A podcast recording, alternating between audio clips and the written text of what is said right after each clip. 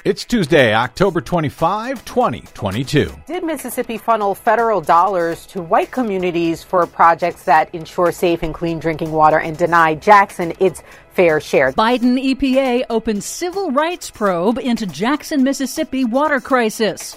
Big insurance companies begin to back away from big oil. Plus, South Carolina is going to become the Detroit of batteries. BMW to build massive EV battery plant in the U.S. Republicans take credit. Hi, Lindsey Graham.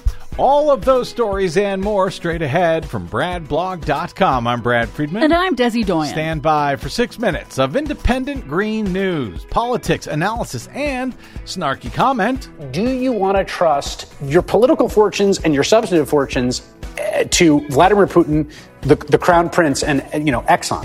I don't see why not. Good people on all sides.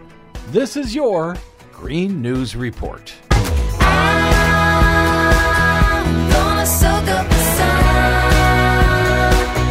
Okay, Desi Doyen, we've been a few hours without a hurricane here in the U.S., but that is not true everywhere. No, it is not. Hurricane Roslyn hit a sparsely populated stretch of Mexico's Pacific coast on Sunday. It was the latest major storm to undergo rapid intensification, ramping up from a Category 1 to a powerful Category 3 in just six hours. Wow, we have seen a lot of that lately in, in recent months. Yes, studies link the increasing frequency of rapid intensification before landfall to man made global warming because because warmer oceans provide more heat energy to fuel storms. The Biden Environmental Protection Agency has opened a federal civil rights probe into the Jackson, Mississippi water crisis. Good. That left residents without water for weeks earlier this year. Good. Civil rights groups allege in a complaint that Mississippi's Republican controlled state legislature and governor discriminated against the majority black city in distributing federal funds for critical water and infrastructure. The state decided decides where to allocate federal funding for water infrastructure. Despite Jackson being the state's most populous city, the state lawmakers chose instead to pour money into wealthy majority white areas. Here's Mississippi NAACP Director of Environmental Justice, Abre' Conner. Out of 25 years, Jackson only got federal funding as it related to water issues in three of those 25 years. What we're seeing is systemic racism. Politico reports that under the current bipartisan infrastructure law, Mississippi has received almost 75 million in water funding this year alone, but none of it has been slated for Jackson. None of it? None of it. And they were knocked out. Their water system was knocked out for what, 2 weeks Oh, recently? and it's also been and on boil water notices for the last two years. Unbelievable.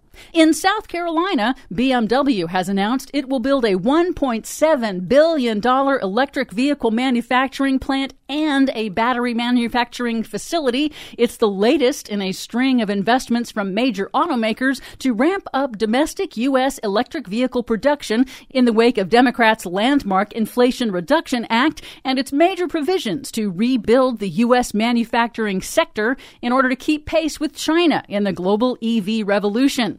Notably, Republicans were unanimous in voting against the historic bill in Congress, but they are taking credit for the benefits in their home state. Shocking. Here's South Carolina Republican Senator Lindsey Graham at BMW's announcement. So I promise you, Mr. Chairman, that myself and my colleagues in South Carolina are going to be your partner in this journey. South Carolina is going to become the Detroit of batteries. So they voted against the bill to help encourage this uh, battery factory. And now Lindsey Graham is out there saying, oh, we're going to be your partners on this, taking credit for it. Yes, he is. I would say it's shocking, except it's not anything shocking at all at this point. Some good news France, Spain, Poland, and the Netherlands have withdrawn from the controversial Energy Charter Treaty, calling it a threat to the European Union's climate goals. What's the Energy Charter Treaty? It is a trade agreement that allows investors and fossil fuel companies to sue governments over policy changes that might reduce their profits,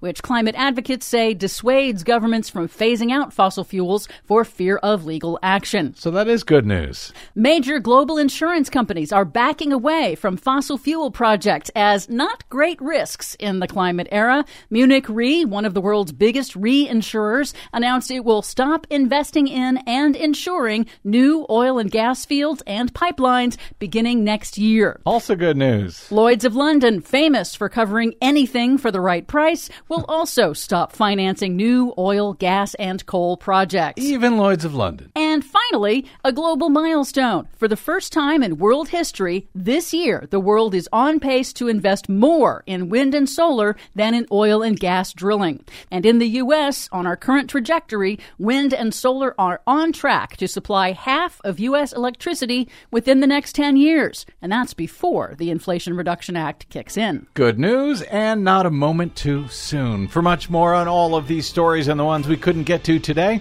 Check out our website at greennews.bradblog.com. I'm Brad Friedman. And I'm Desi Doyen. And this has been your Green News Report. And it's a bad time.